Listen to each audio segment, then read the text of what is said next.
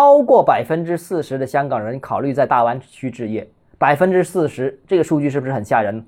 欢迎来到邓浩之家买房。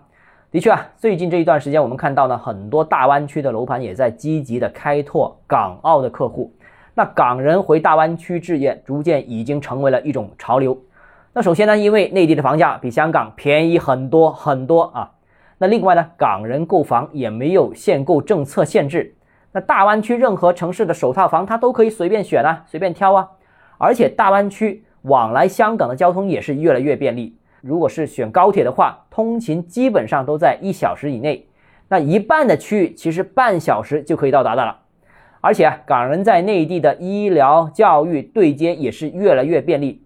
那随着大湾区工作的港人的数量不断增加，在内地购房、读书、生活等等各种需求，我相信肯定也是不断增加的。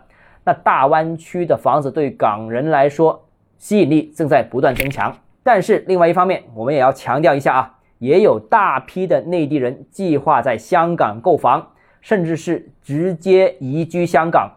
那据说。内地移居香港的条件也是最近几年来最宽松的，无论是优才计划也好啊，还是投资移民也好啊，门槛都比之前是相对降低了。那所以呢，国内不少大城市，尤其是上海啊，都计划移居香港。那总的来说呢，情况就是富豪阶层喜欢去新加坡，一般精英阶层呢是更愿意选择香港。至于为什么，你懂的啊。所以总结一句话就是：你看我好，我看你也好。有钱人和没钱人对于好的定义完全不同。好了，今天节目到这里。如果你个人购房有其他疑问想跟我交流的话，欢迎私信我或者添加我个人微信，账号是教买房六个字拼音首字母小写就是微信号 d h e z j m f。想提高财富管理认知，请关注我，也欢迎评论、点赞、转发。